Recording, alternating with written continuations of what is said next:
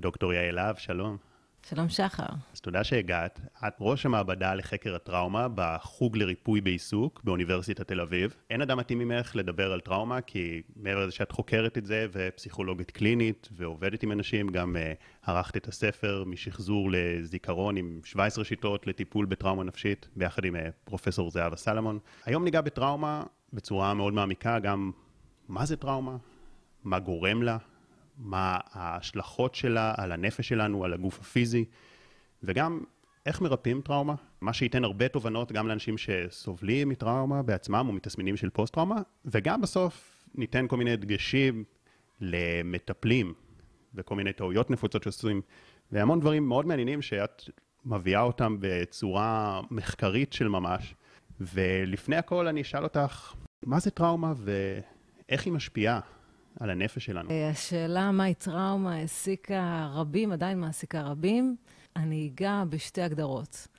אחת, המקובלת של המדריך לאבחון פסיכיאטרי, ה-DSM-5, ולפי המדריך, טראומה נפשית, אירוע טראומטי, זה אירוע שמערב פגיעה פיזית או איום לפגיעה פיזית או מוות, או אלימות מינית. זאת הגדרה מאוד מאוד ספציפית. שימו לב שפשוט אה, אין את המרכיב הסובייקטיבי. בעבר היה אותו ב-DSM-4 והוציאו אותו.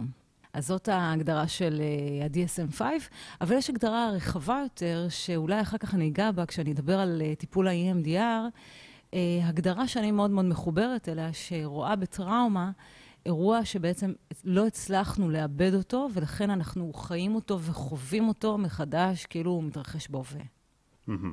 זאת אומרת שזה לא בהכרח רק סכנת חיים, זה יכול להיות אולי גם משהו חברתי מסוים, או משהו שהוא לא אקוטי, אבל אם בחוויה הסובייקטיבית הבן אדם לקח את זה קשה, זה גם יכול לייצר השלכות לעתיד.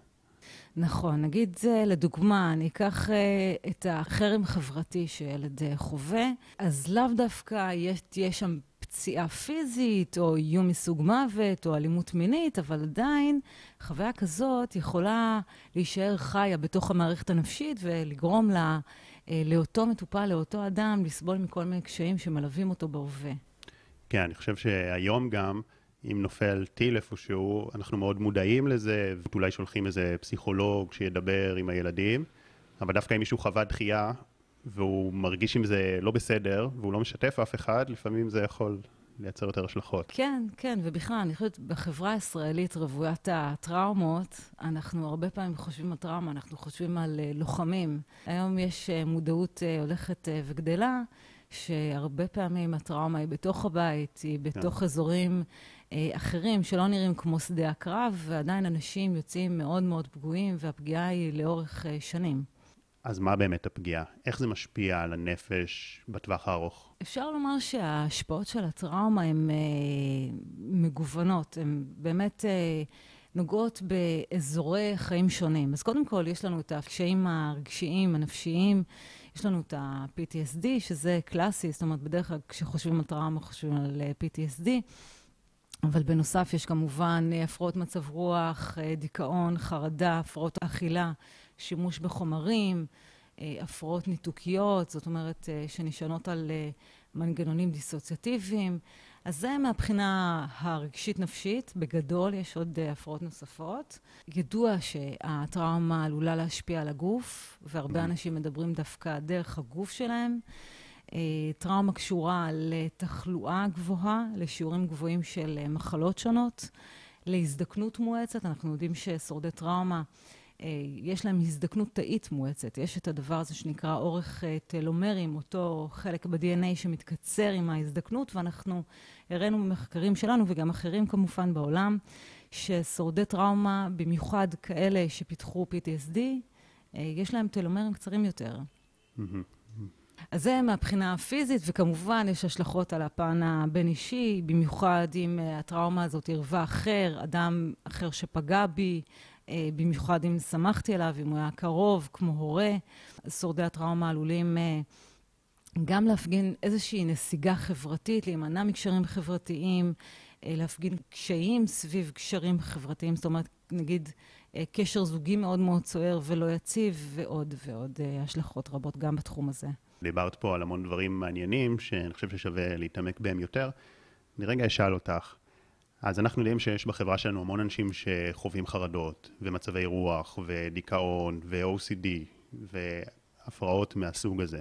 עד כמה המרכיב של הטראומה הוא משמעותי בהפרעות מהסוג הזה? זאת אומרת, כמה מתוך האנשים שיש להם חרדות, ושיש להם מצבי רוח, או אולי יש להם התמכרויות, או דברים כאלה שהם אה, נפשיים, מה האחוז מהם שבעצם השורש הוא טראומה? אני מניח שאת לא יודעת את התשובה המדויקת, וגם בתור חוקרת את לא תתני לי תשובה מדויקת, אבל פחות או יותר.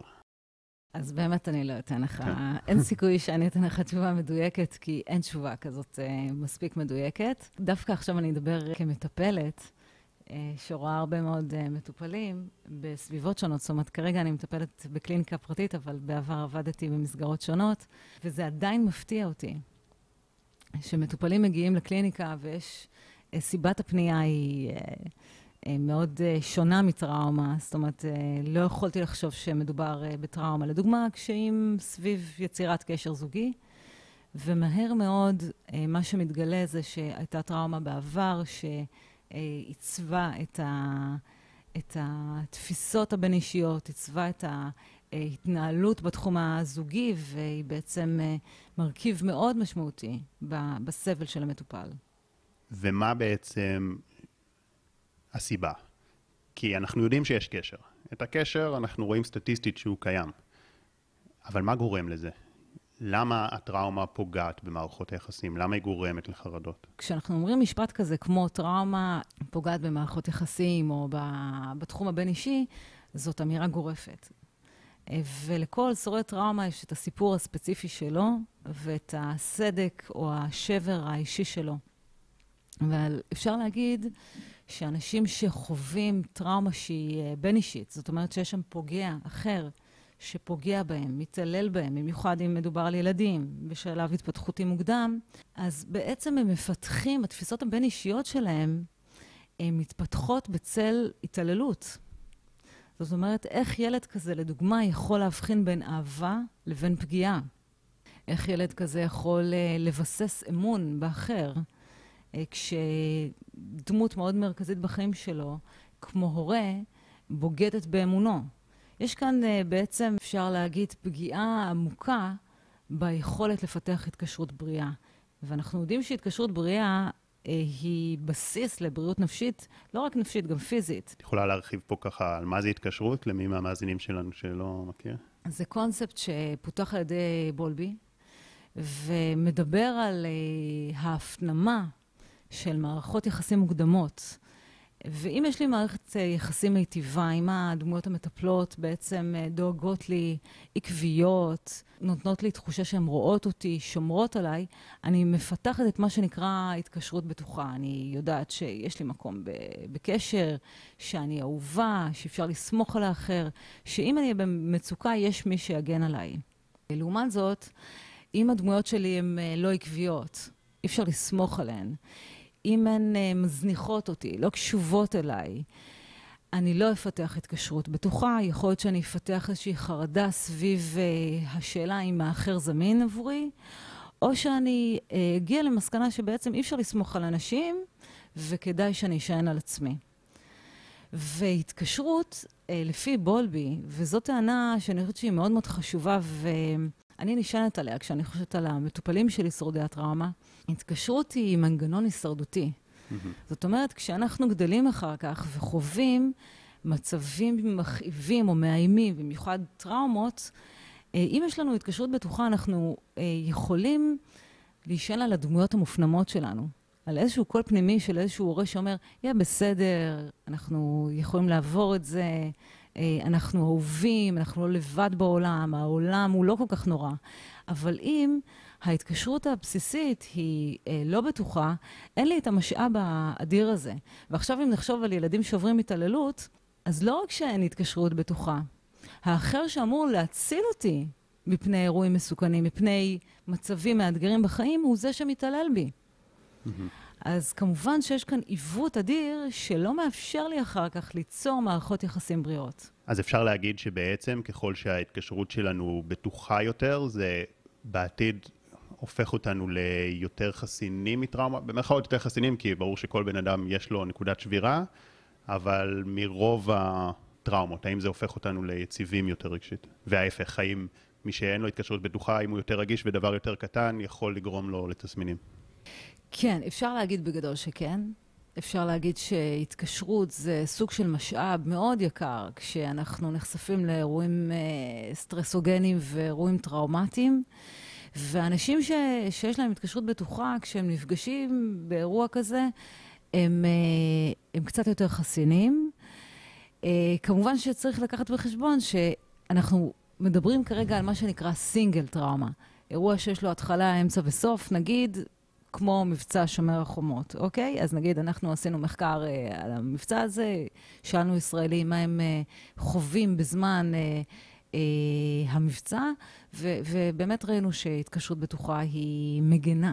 זאת אומרת, אלה שהייתה להם התקשרות בטוחה, פחות פיתחו תסמינים פרי-טראומטיים, זה נקרא, אני ככה מכניסה מושגים מתחום הטראומה, זאת אומרת, סימפטומים טראומטיים בזמן שהאירוע עדיין מתרחש. כשמדובר על טראומה, כמו התעללות בילדות, mm-hmm. ששם יש טראומה מתמשכת, שמתרחשת במסגרת מערכת יחסים עם פוגע, שהרבה פעמים הוא מהווה בעצמו דמות התקשרות, אז הטראומה עצמה היא מכרסמת בהתקשרות.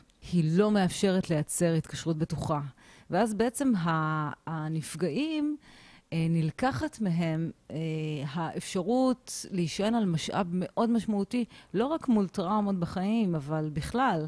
אה, ההתקשרות היא חשובה לתפקוד הפסיכולוגי וגם הפיזי שלנו. חשוב להבין את, ה, את ההשלכות של התעללות בילדות מתוך הפריזמה של ההתקשרות. מה הסקאלה של בעצם התעללות? יש מספר סוגים של התעללות בילדות. אנחנו מדברים על התעללות מינית, פיזית ופסיכולוגית.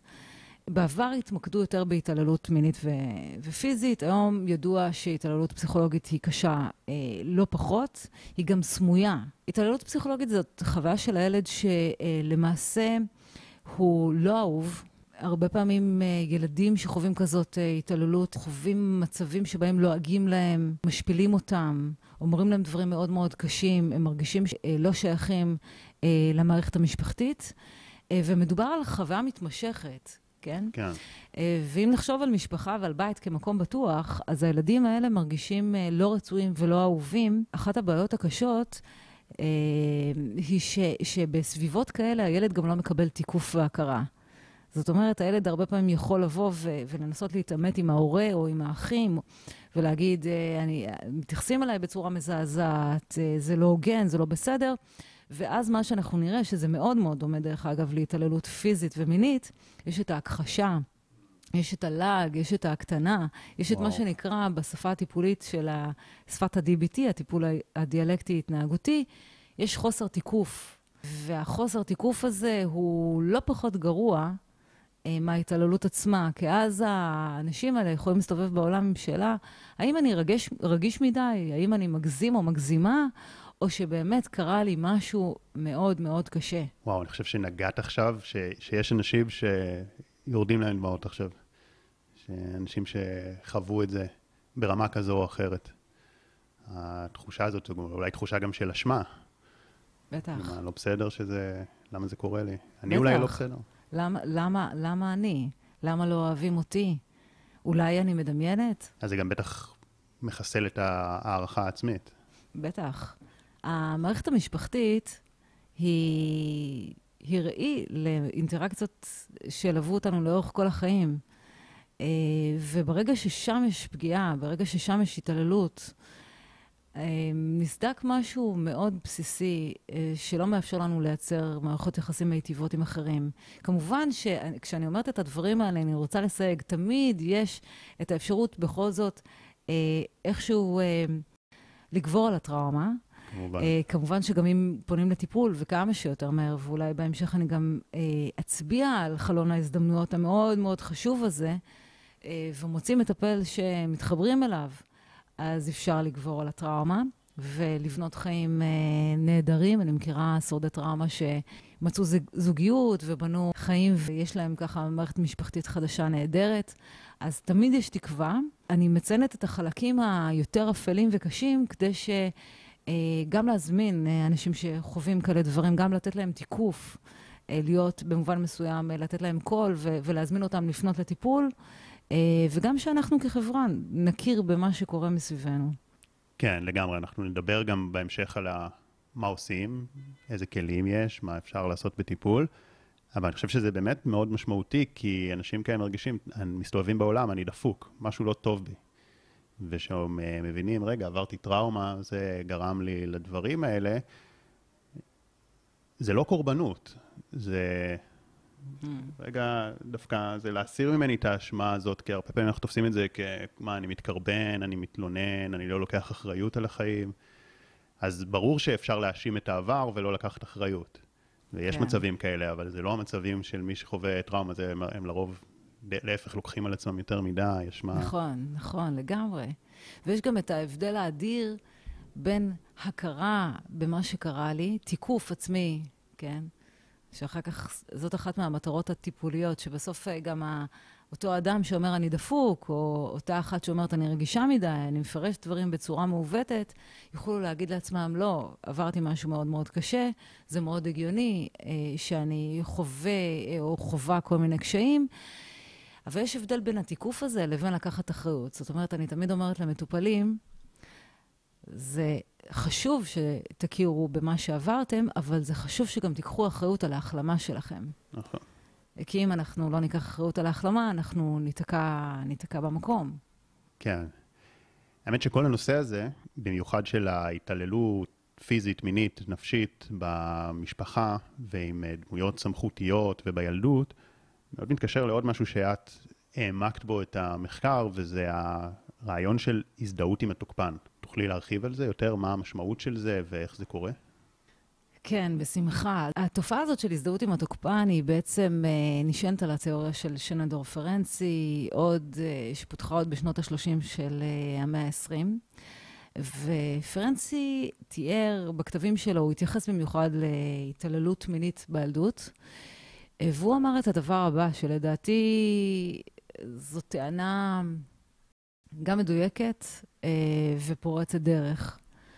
הוא אמר, ילד או ילדה שחווים התעללות מינית, הם חייבים, כדי לשרוד את ההתעללות, לפנות את ה...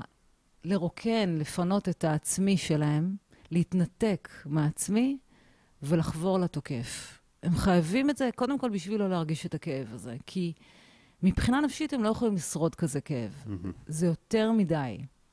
אבל הם גם עושים את זה כמנגנון הישרדות מתוחכם, גאוני לדעתי.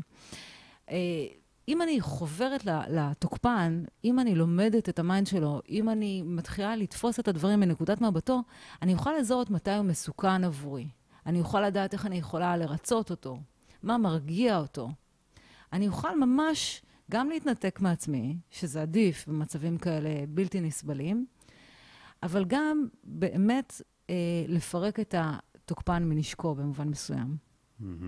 אני, שעבדתי במשך שנים במרכז לוטם לנפגעות טראומה מינית, אה, נדהמתי לגלות אה, שזה אכן קורה.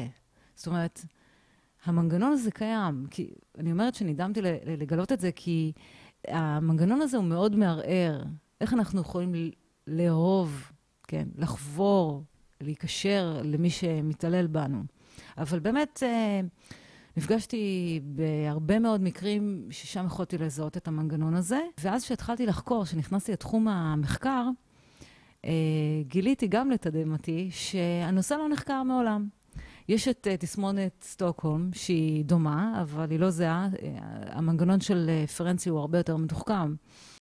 אבל uh, חוץ מכמה כאלה case studies, כאלה אנקדוטות שנראות uh, צבעוניות, אף אחד לא חקר את זה. החלטתי שזה הנושא שאני רוצה לחקור, uh, ולפני שלוש שנים, ביחד עם פרופסור קרני גינזבורג ודוקטור ענת אלמון מאוניברסיטת תל אביב, פיתחנו שאלון, זה לקח לנו הרבה זמן, זה דורש הרבה יצירתיות לפתח כזה שאלון. פיתחנו שאלון שמודד הזדהות עם התוקפן. הראינו שהוא תקף, הראינו שהוא אה, אה, מהימן, והתחלנו לחקור את התופעה הזאת. היום במעבדה שלי אנחנו מתמקדים בתופעה, והמחקרים שלנו הם אה, כל פעם, אה, הם גם אה, מפתיעים אותי, אה, וגם מעוררים אצלי תקווה. מה שמפתיע זה קודם כל לגלות אה, שאנשים שחוו התעללות בילדות גם שנים אחרי ההתעללות, וזה גם מה שפרנזי טען, מזדהים עם אותו פוגע. שגם מה זה אומר להזדהות? כן, אה, אז אני באמת אפרוט את זה, כי מדובר כאן על, על אה, מנגנון אה, מורכב. אז ההזדהות הזאת כוללת, אפשר להגיד, ארבעה אספקטים. קודם כל, אותה התרוקנות של העצמי. זאת אומרת, ה- הילד או הילדה אה, מתנתקים מהחוויה האישית שלהם, מהרגשות שלהם, מהצרכים שלהם, ומאמצים את מה שנקרא האג'נסי של התוקפן. הופכים להיות כמו מין אוטומט כזה שמרצה את התוקפן. לא רק התנהגותית, פסיכולוגית. זאת אומרת, הם ממש, הם ממש איתו. זה, זה כל מיני מצבים, נגיד, מטופלים שאומרים לי, אני לא יודעת למה, אבל הרגשתי שאני מבינה אותו, ופשוט עשיתי כל מה שהוא רוצה. כאילו שאני, אני, אני לא קיימת. אין לי שום מחשבה, רצון אה, משלי באותם רגעים. אני פשוט נעלמתי. אז זה, זה החלק הזה. החלק השני, זה איזושהי נטייה לפתח מה שאנחנו קוראים לו רגישות מוגברת כלפי התוקפן. זה מין ניסיון של הילד לקרוא את המחשבות של התוקפן, לזהות את הניואנסים, מתי, מתי הוא נגיד על הקצה, מתי הוא עלול לפגוע בי, מתי הוא זקוק לי יותר, מתי, אה, מתי אני רואה שהדחפים שלו הם אה, עומדים אה, לצאת לפועל, אוקיי? אני ממש לומדת את ה mind של התוקפן. הרכיב השלישי הוא כולל אימוץ של התפיסות של התוקפן בנוגע לפגיעה. כאן הילד או הילדה, הם ממש רואים את הפגיעה דרך הפרספקטיבה של התוקפן. הם מתחילים להאמין שאולי, קודם כל זה לא כל כך נורא. ואז אנחנו רואים את ההכחשה ואת המינימליזציה. גם מתחילים להאמין שזה מגיע להם. כי זה הסיפור, זה הנרטיב של הפוגע. את פיתית אותי, גם כשמדובר על ילדה בת עשר, כן? אה, אתה ילד רע, בגלל זה מגיע לך מכות.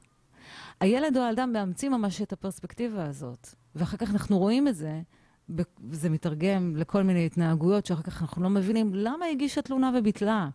למה היא חזרה להיות בקשר איתו? איך אפשר להבין את הדבר המוזר הזה, כן? והמרכיב הרביעי זה הפנמה של התוקפנות של הפוגע. וכאן בעצם פרנצי אמר משהו שהוא מאוד מאיים עלינו, אני חושבת, כחברה, שהנפגע לומד שהוא גם תוקפני כמו התוקפן. זאת אומרת, וכאן גם את זה שומעים נפגעים, וקשה לנו לפעמים כמטפלים לשמוע את זה, אבל זה קיים. שנפגעים אומרים, אנחנו לא כל כך שונים, גם, גם לי יש את זה, גם אני אה, נדבקתי. אוקיי? עכשיו, זה דרך אגב, חשוב לי, חשוב לי מאוד מאוד לציין, זה לא אומר ששורדים הופכים להיות פוגעים. אנחנו יודעים שרוב רובם של, הס, של השורדים של ההתעללות לא פוגעים באף אחד, להפך. יש אפילו תופעה של אלטרואיזם, אה, אפילו אלטרואיזם ככה בולט ו- וניכר בקרב uh, שורדי התעללות. אז זה לא מתרגם בהכרח ל- ל- למקום הזה, אבל אני מדברת יותר על החוויה הפנימית, שמישהו לימד אותי מה זה רוע. ואני נדבקתי ברוע הזה, אני נדבקתי בתוקפנות הזאת. הרבה פעמים מה ששורדים יעשו עם התוקפנות הזאת, זה להפנות את התוקפנות כלפי עצמם, ולא כלפי אחרים. וואו, זה מרתק, זה מסביר המון דברים, ש...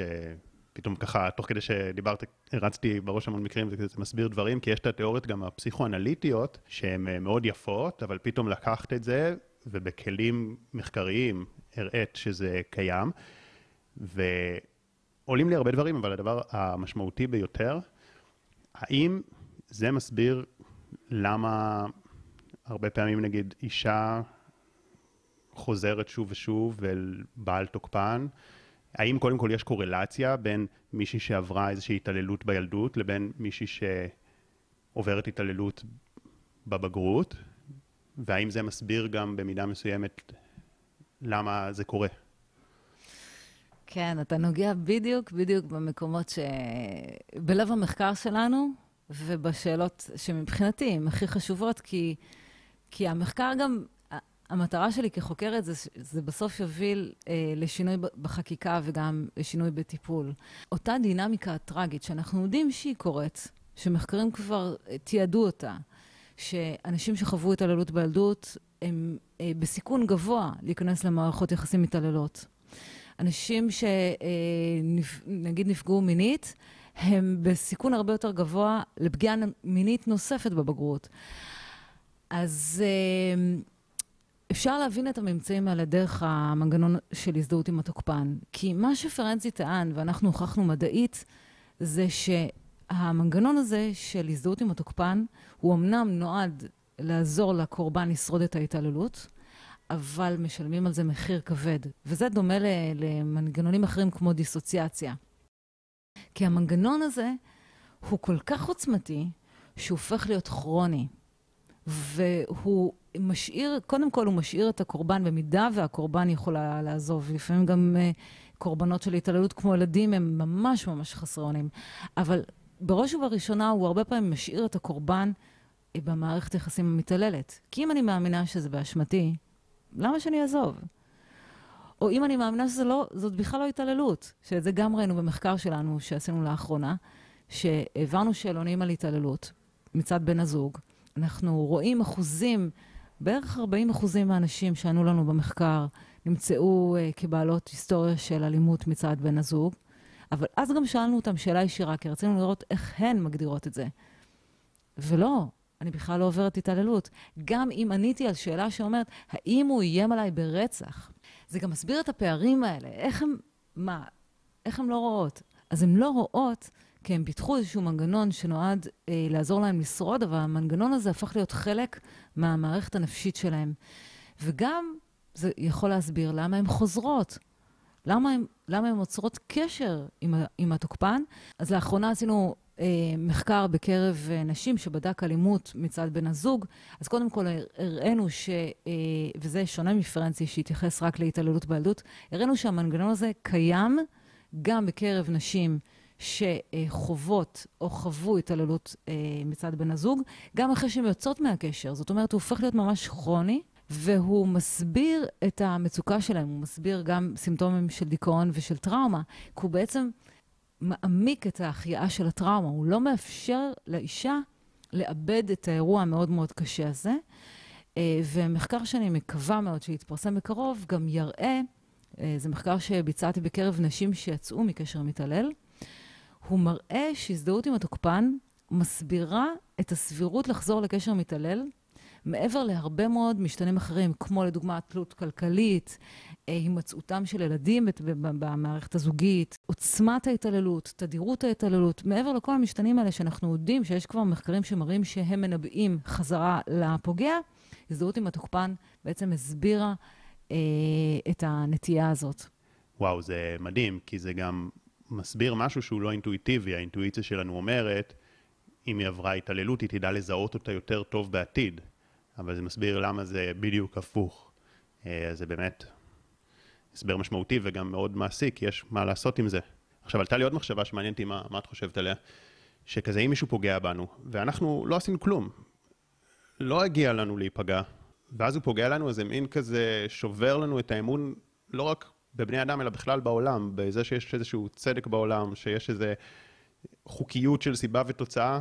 אני סתם יכול להיות בסדר, לא עשיתי כלום, מה אני בסך הכל ילד או ילדה תמימה, וככה פוגעים בי, אז בעצם זה שאני לוקח על עצמי את האשמה, אולי אני לא בסדר, אז אני אומר, יש פה איזו סיבה ותוצאה. זה לא קרה סתם ככה, אני לא חסר אונים, יש פה מנגנון של סיבה ותוצאה. אני הייתי לא בסדר, זה הגיע לי, ואז זה משמר לי על איזושהי תחושת ודאות מסוימת בעולם, שזה לא עולם לגמרי כאוטי. זה יכול להתחבר לך? זה מעבר למתחבר שחר, אתה מדבר כמו אה, טובי התיאורטיקנים בתחום הגילט, שממש טוענים את מה שאתה טוען. הם אומרים, אנחנו לרוב אם לא חווינו טראומה, אנחנו מסתובבים עם כל מיני תפיסות בנוגע לעולם, לעצמנו, לאחרים. תפיסות שהן דרך אגב לא כל כך מדויקות סטטיסטית, כן? שהעולם הוא טוב, שיש לנו שליטה, שאם נתנהג יפה, יתנהגו אלינו יפה, שאנשים בגדול הם טובים והכול בסדר.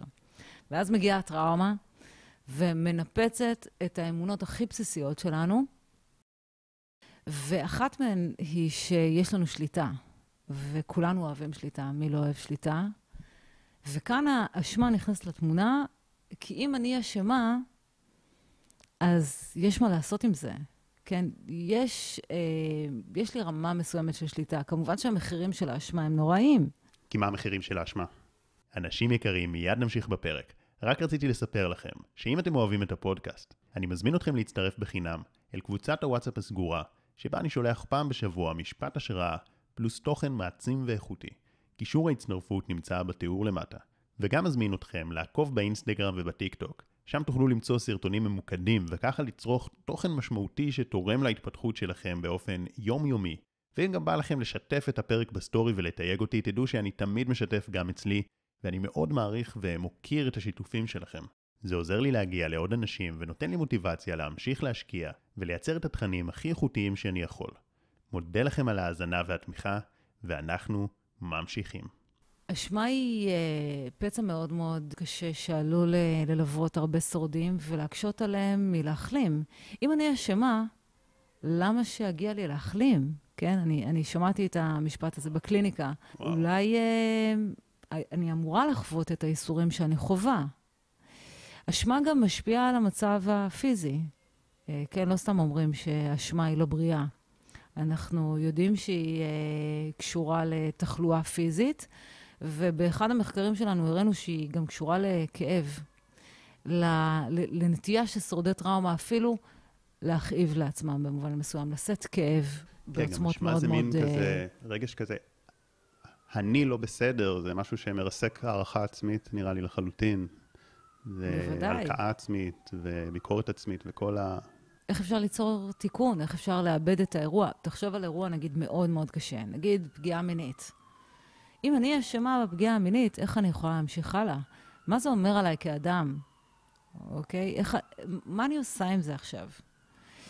אה, אז במובן הזה אשמה היא, שוב, כמו, כמו הרבה תופעות בהקשר לטראומה, היא איזשהו ניסיון להתגבר עם קושי מאוד מאוד גדול, שהוא ניסיון לא יעיל בטווח הארוך. יש עליו מחירים, יש לו מחירים מאוד כבדים. כן, בהחלט. אני חושב גם ש... אם בתור ילד, שוב, חסר אונים, הבן אדם שאמור לדאוג לי ולאהוב אותי הוא הפוגע, ואני כועס עליו, אז פתאום אין מי שיאהב אותי ואין מישהו מגן בחיים, אז עדיף לי לקחת את האשמה. בטח. ואז, אמנם עם האשמה, עם כל השיט שלה ועם כל הערך העצמי הנמוך וכל מה שהיא יוצרת, אבל לפחות יש איזה מישהו עדיין בעולם שאוהב עליי, כי אם אני אכעס עליו ואאשים אותו, אז לא יישאר לי נכון. אף דמות מגנה. הדמויות המטפלות בתחילת החיים זה הכל. זה, זה פשוט הכל.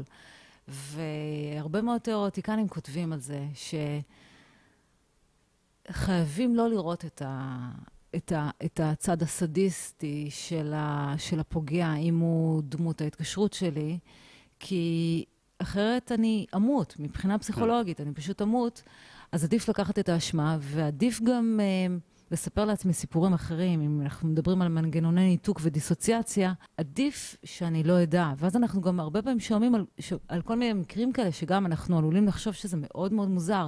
איך יכול להיות ששנים גבר או אישה לא זכרו שהם עברו טראומות, אירועים כל כך קשים, ור... או לא דיברו על זה, או לא התלוננו, ורק עכשיו הם מתלוננים.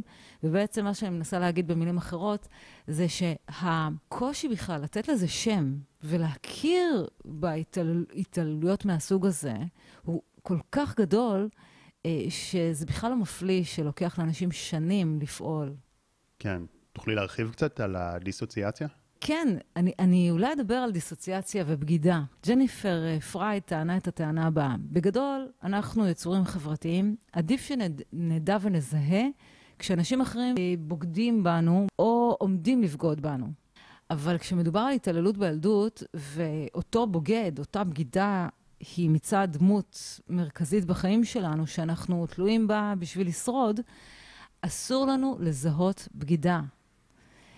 אה, כי אם אנחנו נזהה בגידה, או שנכוונת אישה, או שייווצר עימות, בכל מקרה, הקרקע תישמט.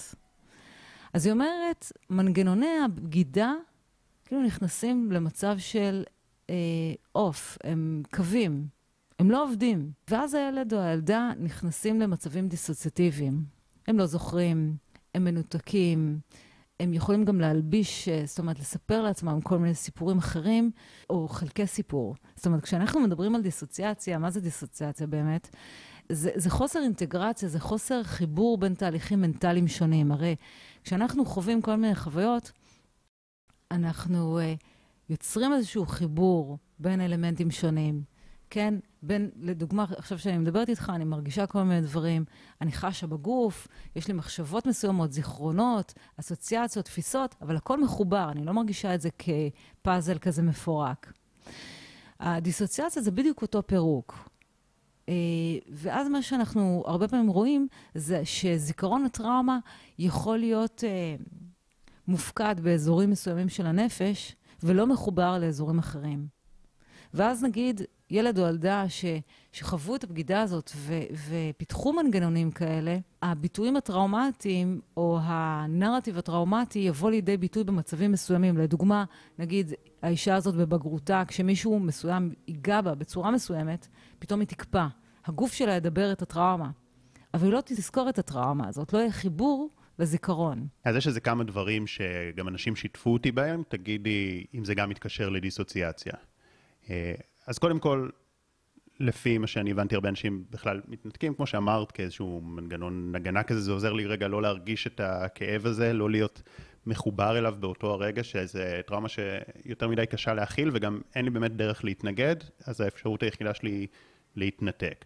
אנשים שונים גם, לפי מה שאני תשאלתי, את בטח יש לך הרבה יותר ניסיון, וזה מעניין אותי לשמוע גם, אומרים שהם חווים את זה באופן אחר, אז אה, לאחד זה מין פשוט איזה ניתוק מהרגש. כאילו לא, לא מרגיש, יכול לדבר על הדבר, אבל אין שם רגש. אה, בן אדם אחר זה אולי ויזואלית, הוא ממש חווה את זה מהצד, הוא כאילו לא חווה את עצמו, הוא כאילו חי לידו. ואז זה גם משפיע על האנשים האלה, גם שנים קדימה, לפעמים אפילו לא מבינים למה, כאילו לא מצליחים להרגיש, אין שום התלהבות, הכל ריק כזה, הכל מאולחש. הם לא מצליחים פשוט להרגיש, והם ממש אה, סובלים מזה, הכל כהה כזה, אפרורי, זה כמו לחיות במקום אחר, ואז אני יודע גם שהרבה אנשים מזה הולכים להתמכרויות, כי זה משהו כזה שיביא רגע את הריגוש הרגעי, יעורר. אז האם זה מתחבר לך? מעניין החיבור להתמכרויות. כן, מתחת לשם הזה, דיסוציאציה, יש המון המון תופעות. חלק מהאנשים חווים ניתוק מעצמם תוך כדי האירוע, ואז הרבה פעמים שומעים שורדים ושורדות מתארים איך הם ראו את עצמם מהצד, כאילו שזה מישהו אחר לגמרי. אחרים מתארים אה, מצב שבו הם נגיד תופסים את האירוע כאילו שהוא מבעד לאיזשהו, אה, אה, כמו מין מסך, הכל מעורפל, הכל, הזמן אה, עובר אה, לאט. אה, ויש כמובן גם את הניתוק הרגשי של עשיתי כל מיני דברים, לדוגמה בפיגוע, כן? אה, שמעתי אה, איזשהו נפגש שאמר, פיניתי גופות, פעלתי מעולה, על אוטומט. לא הרגשתי כלום, הייתי ריק, כאילו שזה ממש כמו רובוט. כן. שזה, אני מניח, גם איזשהו מנגנון הישרדותי, אולי אפילו חיובי במידה מסוימת, אבל בטח אם זה חוזר על עצמו, התעללות שחוזרת על עצמה, זה כבר... יש די ככה חילוקי דעות סביב העניין הזה. Uh, יש חוקרים וקלינאים שטוענים שדיסוציאציה בזמן הטראומה היא כנראה יעילה, זה מנגנון הגנה, אבל אם ממשיכים יותר מדי להישען על המנגנון הזה, אז הוא הופך להיות לא יעיל. ויש כאלה אחרים שאומרים שזה בכלל לא יעיל, וגם לא מדובר על מנגנון הגנה, מדובר כאן על תוצר של הצפה. Mm. המערכת כל כך מוצפת, שהיא פשוט, כאילו, אפשר להגיד, יוצרת מצב שבו אנחנו נעכל את החוויה בחלקים, ולא בחיבור. זאת אומרת, אני כל כך, אני יכולה רק לפעול כרגע, אבל אני לא יכולה כרגע להרגיש. הצפה שהיא ממש יכולה... כימיה במוח. כן, לגמרי. הצפה חושית, הצפה רגשית, שיוצרת את התופעה הזאת. לא מדובר על הגנה, זה מה שהם טוענים. Uh, והיום יש יותר ויותר עדויות שהדיסוציאציה בזמן הטראומה היא כנראה לא יעילה. היא כנראה לא יעילה, היא אפילו אה, נמצאה כ, כמנבאת אה, PTSD בטווח הארוך. אה, גם במחקר שלנו שכרגע עשינו בשומר החומות, מצאנו שאנשים שדיווחו שבזמן המבצע הם היו דיסוציאטיביים, שלושה חודשים לאחר מכן הם סבלו מרמות גבוהות אה, של PTSD יחסית לאנשים אחרים. אז גם כאן אנחנו הוכחנו שדיסוציאציה היא כנראה לא יעילה. זאת אומרת, נגיד, לעומת הזדהות עם התוקפן, ש... היא גם משהו שמאוד מאוד פוגע בעתיד, אבל כן יעיל בזמן הטראומה. גם אפשר להגיד אבל שזה לא באמת יעיל ושזה מגביר את ה... שאלה מעולה, כי עדיין לא יצא לנו לחקור הזדהות עם התוקפן בזמן אמת, אוקיי? ממש לבדוק, כי גם מה, מה אנחנו צריכים לבדוק? אנחנו צריכים לבדוק את עוצמת הכאב של נשים או אנשים שמפתחים הזדהות עם התוקפן וחווים כרגע התעללות, לעומת כאלה שלא מפתחים את המנגנון הזה. אז אין לנו עדיין uh, גישה כמובן לאוכלוסייה כזאת, זה מאוד מאוד מורכב לבצע כן. כזה מחקר. טוב, אני מניח שגם יעיל זה גם תלוי מצב. זאת אומרת, נכון, בדיוק. בטח הכי יעיל זה לא להשתמש בזה, אבל אם הבן אדם מרגיש חסר אונים ואין לו את המשאבים להתמודד, אז כן. זה מה שנותר לו. וגם יכול להיות שאם אני לא ארצה את התוקף, ואם, כן, אז אני אקבל יותר, אני אקבל מכות הרבה יותר חריפות. או שאם אני אה, לא אזהה איך לרצות אותו, איך להרגיע אותו, אה, אני אהיה בסכנה ל... ל... הרבה יותר קשה וחריפה, או שאני פשוט אחווה גם כאב בלתי נסבל ואני אתמוטט רגשית. יש שאלה שמעניינת אותי. מה ההבדל בעצם בין דיסוציאציה כזו, שהיא מאוד פוגעת, לבין ניתוק במובן החיובי של הפרדה קוגניטיבית בין ה... ביני לבין המחשבות שלי, כמו שאומרים במיינדפולנס, אני לא המחשבות שלי ואני יכול להתבונן על זה מהצד, על המחשבות, על הרגשות, וזה לא אני. וגם השאלה הזאת עלתה לי אחרי משהו שהיה חוויה לא קלה לשמוע. אני אתן מינימום מינימום פרטים כדי שלא יהיה שום סיכוי לזהות. מישהי שעברה התעללות מינית קשה מאוד, סיפרה לי שמבחינתה היא יכולה גם ללכת לזנות וזה אפילו אימון בשבילה, כמו אימון רוחני כזה, שהיא יכולה כזה להתנתק רגע מהחוויה, וכמובן אחר כך הגיעה למסקנה שזה מאוד לא ככה, אבל כן עלתה לה המחשבה הזאת בצורה מאוד מאוד חזקה. ואז גם, גם אני התחלתי לערער בשאלה הזאת. כמובן יש הבדל מאוד גדול, אבל מעניין אותי כזה להגדיר את זה בצורה שהיא ברורה. אני גם אתייחס להבדל בין מיינדפולנס לבין דיסוציאציה, וגם אני אתייחס להבדל בין היפנוזה לדיסוציאציה. כי כן, אני עוסקת גם בהיפנוזה, וגם בהיפנוזה, לפעמים מה אנחנו עושים? אנחנו משתמשים בתהליך של, אה, תהליכים דיסוציאטיביים אה, כדי לטפל בסימפטומים. אנחנו יוצרים כל מיני הפרדות בין אה, אזורים שונים ב, של המים, תהליכים מנטליים שונים, אבל אנחנו עושים את זה בגיוס על מנת בעצם לייצר הקלה.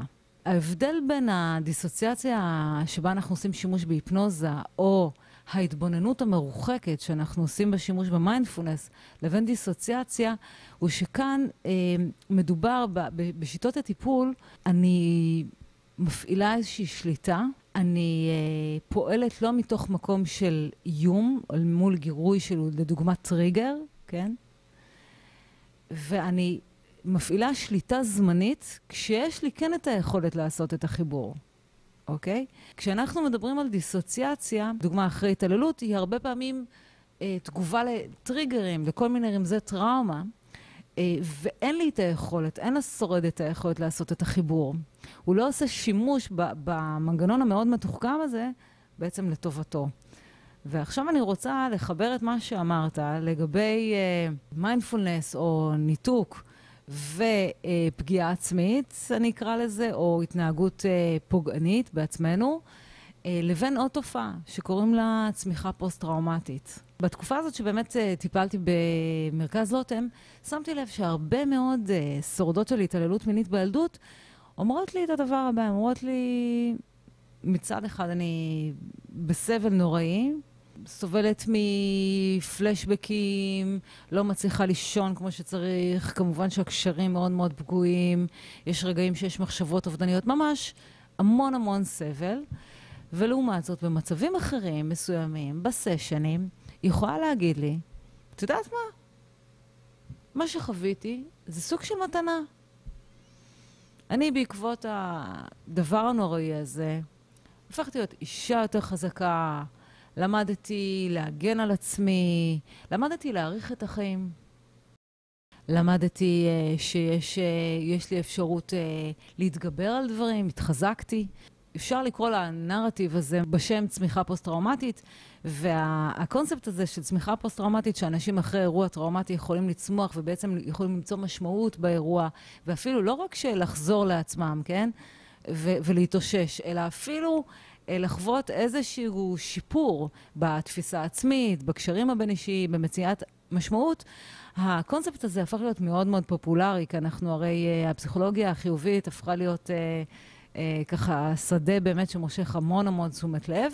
ואני טעיתי לגבי הנפגעות האלה שמדברות בשפת הצמיחה הפוסט-טראומטית. גם ראיתי כל מיני מחקרים שאומרים, פגיעה מינית, בסדר, יש צמיחה פוסט-טראומטית. אה, התעללות אה, בנשים, צמיחה פוסט-טראומטית, ואני הייתי קצת חשדנית לגבי הצמיחה הזאת, לפחות לפי מה שראיתי מהקליניקה. ואמרתי את הדבר הבא, נכון, יש כנראה אנשים שבאמת צומחים מתוך הטראומה, אבל אני לא חושבת שזה נשמע כמו מה שתיארתי לך, או כמו מה שאתה תיארת לי. אני חושבת שאנשים שצומחים מהטראומה, הם צומחים יותר במובן האקזיסטנציאליסטי. אחרי שהם מתאבלים על הטראומה, וכואבים את הטראומה, ומכירים במחירים של הטראומה, הם יכולים להגיד, טוב, אני אנסה לעשות מזה משהו קצת יותר טוב. אני אנסה למצוא משמעות בתוך הדבר האפל הזה. אז יש את האנשים שבאמת עושים את, ה, את התהליך המדהים הזה, וצומחים מהטראומה, אבל זה לא נראה כזה, זה לא מצטלם טוב. זו לא הצמיחה הזאת של התגברתי והתחזקתי, זו צמיחה יותר אה, צנועה. זו צמיחה של בן אדם שמכיר גם בפגיעות שלו. ויש צמיחה שהיא כנראה נשענת על דיסוציאציה, שהיא כנראה משקפת מצב שבו השורדים כל כך אה, לא מסוגלים להכיל את הכאב, שהם נשענים על מנגנונים דיסוציאטיביים ומייצרים סיפורים חלופיים שהם מנותקים מסיפורים אחרים לגמרי מאוד שליליים שיש להם לגבי עצמם. ואז רואים את התנודות האלה בקליניקה. זאת אומרת, מצד אחד יש רגעים שאני רוצה למות ואין תקווה ואני אף פעם לא אצא מזה והעולם הוא שחור ונוראי, ומצד שני יש רגעים שאני אומרת, מה, זה לא היה כל כך נורא.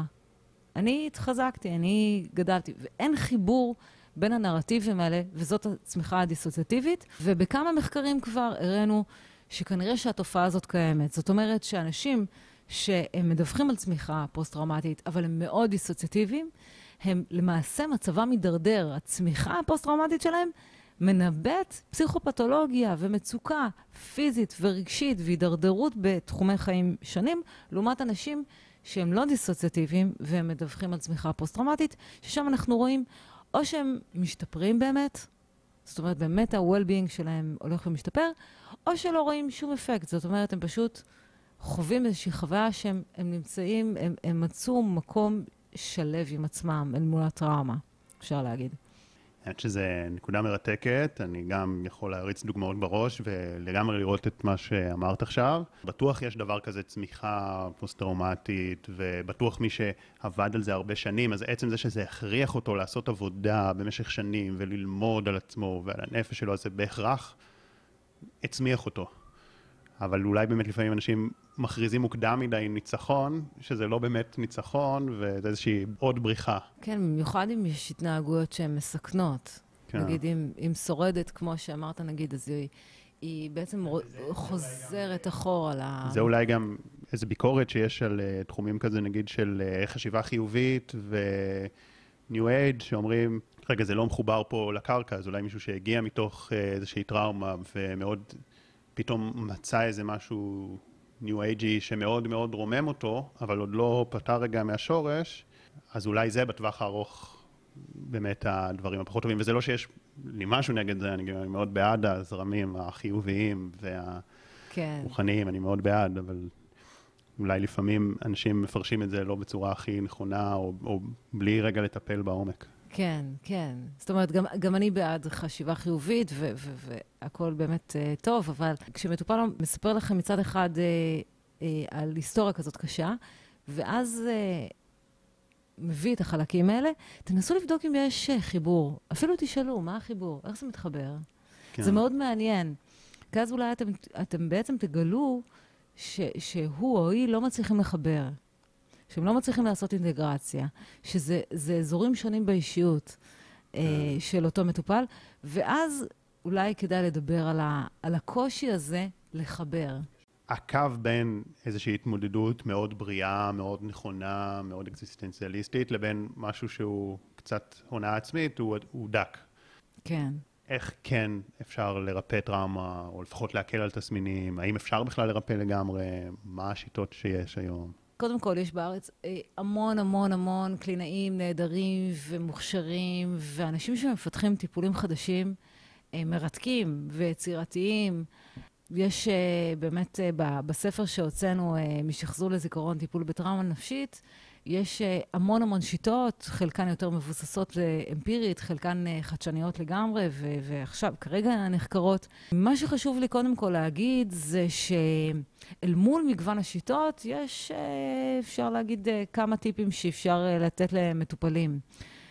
כל אחד, חשוב מאוד שהוא ימצא את הטיפול שהוא מתחבר אליו, שפת הטיפול שהוא או היא מתחברים אליו. יש אנשים שלדוגמה יותר uh, מתחברים לטיפולים שהם דרך הגוף, ואז יש את השיטות כמו Somatic Experiencing, טיפול בחוויה סומטית, וטיפולים נוספים ששמים דגש רב יותר על, ה, על הגוף. יש אחרים ש... אה, נגיד יכולים להתערם מתהליכים שמערבים אה, אומנות או יצירתיות, אז וידאותרפיה, כאלה שיותר מתחברים לטיפול קוגניטיבי התנהגותי, ליותר טיפ, לטיפול דינמי, להיפנוזה, באמת, המגוון הוא רחב.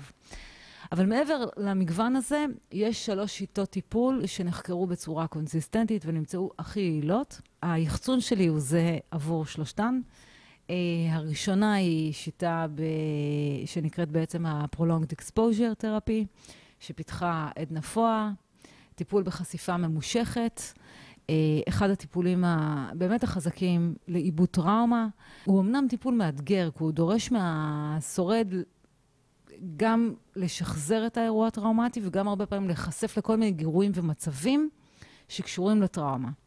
אז זה לא קל, אבל באמת היעילות של הטיפול היא מאוד מאוד מרשימה. שבעצם הטיפול הזה משחזר את האירוע הטראומטי פשוט באופן הדרגתי? אנשים חווים אירוע טראומטי, מן הסתם הם לא רוצים לחזור ולהיזכר בו, לדבר עליו ולהיחשף לגירויים שקשורים אליו. אם הם היו מאפשרים לעצמם לדבר עליו, להיזכר בו ולהיחשף לגירויים שקשורים עליו, לפי עדנה פואה, וגם מחקרים אה, מצביעים על זה, אה, הייתה מתרחשת החלמה אה, ספונטנית. למה? כי הם היו מגלים שזה לא קורה שוב. לדוגמה, אדם שעבר פיגוע, אם הוא, בניגוד לאינטואיציה, כן ימשיך ללכת למקומות הומי אדם, שאולי מזכירים לו את הפיגוע, הוא יגלה שזה לא קורה שוב. ואז מתרחש איזשהו תהליך החלמה ספונטני. הבעיה היא בהימנעות. נוצרת איזושהי התניה בין כל מיני גירויים שקשורים לטראומה לבין האימה וחוסר האונים שהאדם חש בזמן הטראומה, ואז האדם מתחיל להימנע. הוא מנסה להימנע מלחשוב על הטראומה, מלהיזכר על הטראומה, להיות במצבים או להיחשף לגירויים שקשורים לטראומה, וזה רק אה, אה, בעצם מעלה את הסיכון שהוא יפתח לאורך זמן PTSD. ולכן מה שעושים בטיפול הזה, גם מבקשים מהמטופל להיחשף לסיפור הטראומטי, מה שנקרא בדמיון. יכולים לבקש מהמטופל, נגיד, להקליט את הסיפור הטראומטי ולהאזין לו שוב ושוב, במקום לברוח ממנו, שוב ושוב להאזין לו, וגם להיחשף לכל מיני מצבים ואירועים שקשורים מבחינתו לטראומה. לדוגמה, ללכת למקומות הומי אדם. כמובן שעושים את זה בהדרגה, כן, כדי שהמטופל לא יהיה מוצף. בשנים האחרונות גם מכניסים את ה-VR, Mm. לחשיפה, כדי שיהיה אפשר גם לשחזר uh, ויזואלית ולערב עוד חושים. אומרת, אני מניח שבהתחלה מאוד קשה רגשית, וזה מציף מאוד רגשות, ויש בכי...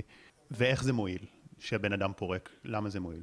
Uh, איך זה עוזר? אז שוב, זה נשען על הנחת ההתניה שנוצרה uh, בין כל מיני גירויים לבין החוויה הרגשית של האימה וחוסר האונים, ואז אומרים, אם האדם ייחשף לגירויים השונים ולסיפור הטראומה שלו, ויגלה שהוא שורד את זה. בסדר, יש חרדה, אבל היא עוברת, והוא פחות ופחות יימנע, כאן יתחיל תהליך של עיבוד הטראומה, והוא יוכל להשתחרר מהסימפטומים הפוסט-טראומטיים. בעצם הדיסוציאציה היא גם בין הזיכרון הרגשי לבין הזיכרון המילולי, אפשר להגיד? שגם שם יש איזו דיסוציאציה שבן אדם לא יודע להסביר לעצמו מה קרה? או ש... הרבה פעמים אנחנו רואים את זה. זאת אומרת, הרבה פעמים הנרטיב המילולי פגוע. בניגוד לזיכרונות אחרים שאנשים יכולים אה, ככה לספר את הסיפור, קרה לי, גם אם קרה לי משהו מאוד מאוד עצוב, כן? אני יכולה לספר את הסיפור יחסית בצורה קוהרנטית ולשלב אותו בסיפור חיי. האירוע הטראומטי הרבה פעמים אין לו מילים. השורדים אומרים, אני לא יכול להעביר במילים את מה שחוויתי. והוא גם הרבה פעמים נעדר קוהרנטיות, והוא אה, מרגיש שהוא מנותק מסיפור החיים שלי, מהרצף. Mm-hmm. הייתי פעם אדם X, היום אני אדם Y, זה לא מתחבר. אני מישהו אחר. הסיפור שלי קטוע. כן. הטיפול בחשיפה ממושכת הוא לא שם דגש על הנרטיב, הוא שם דגש על ממש לחשוף את האדם לסיפור האירוע וגם לגירויים שקשורים לאירוע, במטרה באמת לצמצם את ההימנעות ולאפשר לאדם לגלות שזה לא קורה שוב. כן. בעצם לבטל את ההתניה. הטיפול השני, שהוא גם יעיל באותה מידה, זה טיפול ב, בשיטת העיבוד הקוגניטיבי.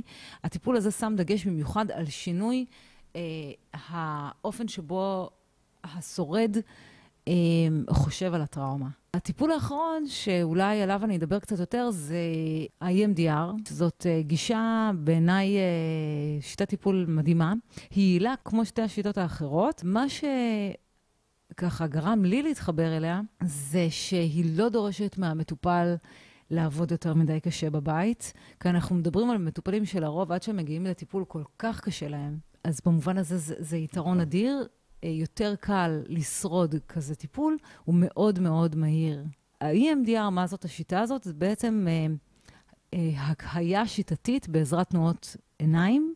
שיטה שפותחה אה, על ידי פרנסין שפירו ב-1987, והיא נשענת על ההנחה שטראומה זה אירוע שלא הצלחנו לאבד, ובטיפול אנחנו מאבדים את האירוע הטראומטי כדי שהוא יהפוך להיות חלק מההיסטוריה שלנו, ויפסיק להיות חלק מההווה, שנפסיק לחוות אותו כאילו הוא מתרחש כאן ועכשיו. פרנסין שפירו ממש uh, התחילה לחקור את זה, היא ניסתה את זה על עצמה, על אנשים בסביבתה, ואז היא ביצעה מחקרים והיא גילתה שמשהו בגריה בילטרלית, זאת אומרת, מה זה גריה בילטרלית? משהו ב...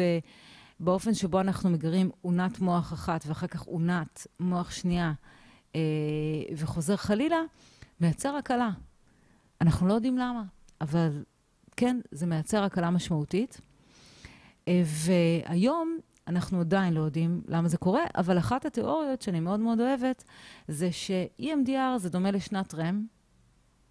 בשנת רם אנחנו הרי מזיזים את העיניים מצד לצד, ואנחנו חולמים חלומות, וכנראה שהחלומות עוזרים לנו לאבד כל מיני אירועים, במיוחד טעונים רגשית. אז EMDR אה, עושה שימוש בטכניקה הזאת של גריעה בילטרלית, אנחנו מבקשים ממטופל לעקוב אחרי היד שלנו, או עצם אחר, להזיז את העיניים מצד לצד, או משמיעים לו צליל באוזן אחת, רק מצד לצד השני. או גם במעגלים? מצד לצד, אלכסון גם לפעמים, כן, אבל המטרה היא באמת, גם האלכסון יוצר את הגריה הזאת מעונה אחת לעונה שנייה, שזה העניין המשמעותי. זאת אומרת, המשמעות היא בין שתי העונות של המוח, לא בהכרח כן. בין הלמעלה למטה? בין שתי העונות. כמובן ש-EMDR, חשוב לציין, זה לא להזיז את העיניים מצד לצד, או כן, או, כן. אז uh, לא לנסות את זה בבית. אני גם יודעת שיש כל מיני שיטות טיפול שקוראות לעצמם קצת בשם אחר, והם לא EMDR, והם לא נחקרו. EMDR זה הרבה יותר מגרייה בילטרלית, זה פרוטוקול שלם שמערב גם את הגוף, גם את המחשבות של המטופל, גם כמובן את הרגשות והחישות הסנסוריות, כשהמטרה לעשות אינטגרציה, והתוצאות הן uh, מדהימות. אה, ויש מטפלים שעוברים הכשרה בטיפול הזה, ויכולים לעזור להרבה מאוד מטופלים. אז אה, כן, אני ממליצה עליו אה, בחום. מה יותר חשוב, הקשר עם המטופל או השיטת טיפול? זאת אומרת, האם אפשר לטפל בטראומה באמת מהר, או שזה משהו שהוא חייב להיווצר איזשהו קשר בטוח שהוא מתמשך, אפילו אם יש איזה EMDR כזה שהוא סופר מהיר? אפשר לטפל בטראומה מהר, אבל שוב, כל מקרה לגופו. באמת לכל מטופל יש את הסיפור שלו עם הטראומה. לי יצא פעם אחת לטפל במטופל, אה, להתחיל לעשות טיפול EMDR. אחרי שני סשנים, היה באמת שיפור מאוד מאוד משמעותי, אבל אז הוא אמר לי את הדבר הבא: אני לא בטוח שאני רוצה להיפרד עוד מהטראומה שלי. זה מהר לי מדי.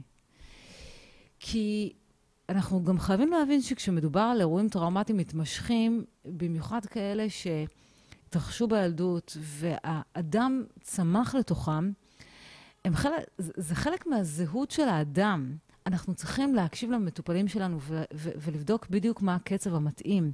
ואנחנו צריכים לזכור שטראומה זאת הייתה הצפה בלתי נסבלת. אסור לנו ליצור הצפה כזאת בטיפול. וחשוב מאוד שאנחנו נשים לב לקצב המתאים, למינון המתאים, ונהיה קשובים כל אחד ו- ו- ולסיפור שלו. אז בואי נדבר על משהו שאמרנו שנדבר עליו, וזה ככה בפנייה למטפלים. האם יש סכנות מסוימות בטיפול בטראומה? האם אנחנו יכולים לפגוע בלי כוונה בבן אדם יותר? האם יש דגשים מסוימים של זהירות בטיפול בטראומה שחשוב לך להגיד אותם לאנשים? כן, אז, אז באמת יצא לנו ככה לדבר, אה, אה, ושאלת אותי כמה זמן צריך אה, ללמוד טיפול בטראומה, ואמרתי לך, צריך ללמוד גם את התיאוריות וכולי, ואת הטכניקות והכול, וגם, לדעתי, צריך הכשרה עם הדרכה של שנים. למה? יש המון המון אנשים מוכשרים, רגישים, אמפתיים, שרוצים לעשות שינוי באמת חיובי ולטפל בשורדי טראומה. הטיפול בשורדות טראומה הוא דורש מאיתנו באמת להבין את הדינמיקה המאוד מאוד עדינה שמתרחשת בחדר. אה, אפשר להגיד שטיפול בטראומה זה כמו טיפול בחומר נפץ. צריך לדעת לזהות בדיוק אה, מה קורה בינינו לבין המטופל. באופן כללי אנחנו יודעים שטיפול פסיכולוגי מעלה כל מיני רגשות עזים, הרבה פעמים מצד המטופלים, וגם מצידנו, כן, העברה, העברה נגדית, כולנו מכירים את המושגים האלה. אה, בטראומה, אה, יחסי העברה, העברה נגדית, אה, יכולים להיות הרבה יותר מורכבים. גם מבחינת העוצמה שלהם, וגם מהבחינה הזאת שהם עלולים להיות גם דיסוציאטיביים, ולנוע בין עמדות שונות. אז את יכולה לתת דוגמה? כן. נגיד, דיברת על המושיע, שזה היה מאוד מעניין. כן, רוב האנשים שמגיעים למקצועות טיפוליים, יש, יש להם את הרצון לעזור, להציל, כן, פנטזיית ההצלה, אה, שכולנו מכירים. ושורדי טראומה יכולים לעורר אצלנו את המקום הזה מאוד מאוד חזק. אה, מאוד מחפשים אצלנו... איזה תמיכה, בטח, איזה מושיע. בטח. אה, במיוחד מטופלים שנמצאים באיזושהי מצוקה נוראית ואומרים לנו, אנחנו מפתחים תלות עזה ו- ו- ו- ורק את תעזרי לי, ואני חייב, אני חייב לדבר איתך, וזה לא מספיק סשן אחד בשבוע, גם לא פעמיים. וכן, ב-12 בלילה אני, אני רוצה לפגוע בעצמי. זה, את חייבת להיות שם בשבילי, תצילי אותי, תעזרי לי. אנחנו חייבים אה, לדעת ולהכיר מה אנחנו עושים עם המקום הזה, איך אנחנו מצד אחד, אה, קודם כל לא מתעלמים ממנו, לא נבהלים ממנו יותר מדי, לא הוטפים, ועם זאת שומרים על גבולות מאוד מאוד ברורים, ש, שיגנו לא רק על עצמנו, אלא גם על המטופלים שלנו. אנחנו, כשמדובר על התעללות, לדוגמה, אנחנו חייבים לזכור שהמטופלים שלנו אה, חוו פריצה של גבולות. אין טוב ורע, אין הבדל בין אהבה למין, אין... אה, התפקידים מתחלפים, אוקיי? הרבה פעמים במשפחה, הכל מאוד מאוד פרוץ. ואנחנו צריכים ללמוד לשמור על הגבולות, אבל גם ללמוד לעשות, להשתמש בחומרים האלה שעולים במסגרת היחסי העברה, העברה נגדית, כחומר טיפולי, כאיזשהו ביטוי של החייאה של הטראומה. ואני רק רוצה לציין עוד משהו, ש, שהוא שוב אתגר שקצת הזכרתי, שגם יחסי העברה, העברה נגדית במסגרת הטיפול בשורדי טראומה, יכולים להיות אה, מאוד מאוד אה, גם סוערים, אבל גם להתחלף. אה, יש את דוויס ופראולי שכתבו על העמדות השונות אל מול אה, מטפלים שורדי התעללות מינית בילדות, וזה מדהים, אני חושבת שהם באמת נגעו בהיבטים שונים, ומדברות על המעברים האלה, שלפעמים אני יכולה להרגיש כמו המושיע, ובפעמים אחרות כמו הסדיסט, אוקיי? או כמו מה שהן קוראות לו האם שלא רואה. זאת של... פתאום אדישה שלא, שלא מחוברת בכלל, לא שומעת את המצוקה של המטופל שלי. ואיך, מה אני עושה עם כל זה? איך אני אה, בעצם לא נסחפת למערבולת הטראומה ולא יוצרת נזק. כי כן, שאלת אותי מה עדיף, שלא יהיה טיפול, או שיהיה טיפול בסכנה שיהיו נזקים, ואני אגיד, עד שמטופלים פונים לטיפול, רצוי שאנחנו באמת ניתן להם את הטוב ביותר, אחרי כל מה שהם עברו. אה, וטיפול שהוא לא מספיק מקצועי בטראומה, הוא יכול ליצור טראומטיזציה משנית, הוא יכול ליצור נזק. כי נוצרת כאן אה, התקשרות מאוד מאוד חזקה הרבה פעמים, והמטופל, אה, הוא מגיע והרבה פעמים הטיפול הוא התקווה, התקווה עבורו עכשיו, ואם הטיפול הזה מתרסק, או אם קורה משהו בין המטופל לבין המטפל או המטפלת שהוא לא תקין, זה עלול אה, ממש אה, אה, לסדוק באמון בצורה מאוד מאוד חריפה. אז מה הסכנות? כי יכול להיות שמאזינים כאן כל מיני אנשים שהם לא מתמחים בטראומה, אבל הם כן מטפלים, ואולי מאמנים אפילו, והם אפילו אומרים, אני לא עובד עם טראומות, אבל כשעובדים עם אנשים, דברים צפים ודברים עולים, מטבע הדברים, ואז נגיד אם מישהו מאמן, והוא בהגדרה שלו אומר, אני, אני לא עובד עם טראומה. אני mm-hmm. מכיר במה המיומנויות שלי, אני מודע למה היכולות שלי, אני לא עובד עם זה, אבל עכשיו כבר בן אדם נקשר אליו, הוא עשה איתו תהליך, וצף הטראומה, והבן אדם אומר, אני, אני בוטח בך, אני... בך אני בוטח, אני לא בוטח במישהו אחר. Mm-hmm. הייתי, הייתי כבר אצל פסיכולוג, הייתי אצל פסיכיאטר, אני... איתך נוצר לי קשר. אז מה הדגשי זהירות שבתוך המקום הזה, הוא חשוב שיהיו לו במודעות? אז אני חושבת שחשוב שיהיה לו במודעות שהוא חייב ללכת להדרכה אצל מומחי טראומה. אני, אני פשוט הייתי רוצה, כן. הלוואי שיכולתי לתת טיפים לא, כאלה, אני לא רשימה את כזאת, רשימה. אבל אני אומרת, באמת, אם אתם רוצים להרגיש גם בטוחים ומסוגלים אל מול מטופלים כאלה אה, מאתגרים, אה, וגם לתת להם את הטיפול הכי טוב, וכבר נקלעתם לסיטואציה כזאת, אז והמטופל לא מסכים ללכת לטיפול אצל מישהו שהוא מומחה לטראומה, אז תפנו להדרכה מקצועית ותנסו לקבל כלים. Uh, ובאופן כללי אני חושבת שבארץ כדאי שאנחנו נסדיר את uh, מקצועות הטיפול ו, ובאמת uh, גם נכבד את המטפלים וגם את המטופלים, כי גם אמרתי לך את זה לפני זה, לפני שהתחלנו את הרעיון, שאני גם חושבת שלא לתת מספיק כלים למטפלים, זה קצת להפקיר אותם. אה, אחר כך מגיעים מטופלים מאוד מורכבים, והם לא יודעים איך להתנהל, הם מתקשים. מה אם יש בן אדם שעכשיו הוא עובר טראומה, או שהוא מקשיב לזה והוא יעבור טראומה בעתיד? כי זה לפעמים קורה בחיים. האם יש משהו שאפשר לעשות בזמן אמת שיכול למנוע את הפוסט-טראומה, את הסימפטומים בעתיד? אה, כן, בהחלט.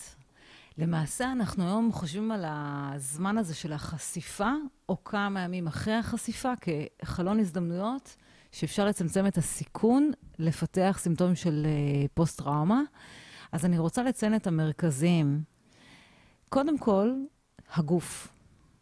הרבה פעמים אנשים שעוברים אירוע טראומטי, נגיד תאונת דרכים, או לא יודעת, איום אה, אה, ביטחוני, יש מבצע צבאי וכולי, הם מגיבים, ובצדק, אה, מי שירצה לקבל יותר פרטים, שיקרא לשיטת הטיפול החוויה הסומטית, הם מגיבים בכל מיני תגובות פיזיולוגיות, שאנחנו היום מבינים שהם כנראה ניסיונות לפרוק את העוררות הפיזיולוגית העצומה שהם אה, אה, בעצם אה, עוברים באותם רגעים. ואז אנחנו רואים רעד, בכי, כל מיני אה, אה, תגובות כאלה גופניות. וכאן אני אומרת, למי שמאזין או צופה, תנו לעצמכם לחוות את זה. אתם מרגישים רצון לבכות או אתם רועדים, תנו לעצמכם לרעוד עד שזה יחלוף מאליו. אל תעצרו את עצמכם, אני יודעת שלפעמים זה מרגיש ככה אה, אולי מביך, אולי אתם בסיטואציה מסוימת עם עוד אנשים, אבל זה מאוד מאוד מאוד חשוב.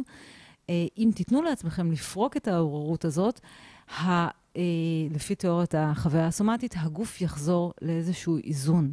למה כשלא פורקים את זה, אז הוא לא חוזר לאיזון ונוצרות אחר כך הסימפטומים והחרדות? יודעים להסביר את זה? מה קורה שם פיזיולוגית? כן, אפילו? כן, זאת אומרת, לפי הגישה הזאת, מה שקורה זה שההורות נותרת uh, תקועה. ואז היא יוצרת את השמות האלה, את הסיוטים. אבל מה זה אומר תקועה? מה זה אומר תקועה? אנחנו מדברים על אה, עוררות של מערכת פיזיולוגית, יש לנו את המערכת הסימפתטית. הרי מה היא רוצה שנעשה? fight flight, אוקיי? ואנחנו לא. נגיד יש תאונת דרכים, אנחנו לא בורחים, אנחנו לא נעים, אנחנו לא מוציאים את הדבר הזה. אנחנו לא נעים אה, ולא נלחמים. לפי התיאוריה, זה נשאר שם במערכת ומתחיל לייצר סימפטומטולוגיה. אבל מה נשאר? אז אם המתח, המתח העצום הזה, האנרגיה, האנרגיה לפעולה, יש דחף לפעולה שלא מקבל ביטוי בעצם. אז אם אנחנו אה, אה, רועדים, אנחנו מפרקים, אנחנו נותנים פורקן לאותה אנרגיה הזאת שיש לנו באות, באותם רגעים בגוף, או אם אנחנו בוכים, גם אנחנו נותנים פורקן לאותה אנרגיה אה, עצימה בגוף. אז זה טיפ אחד. טיפ שני, ואז גם אפשר להגיד שזה גם אחת הסיבות ש... איזה טראומה של התעללות כזאת, שהבן אדם היה צריך לפתח כל מיני תסמינים של לשתוק ו...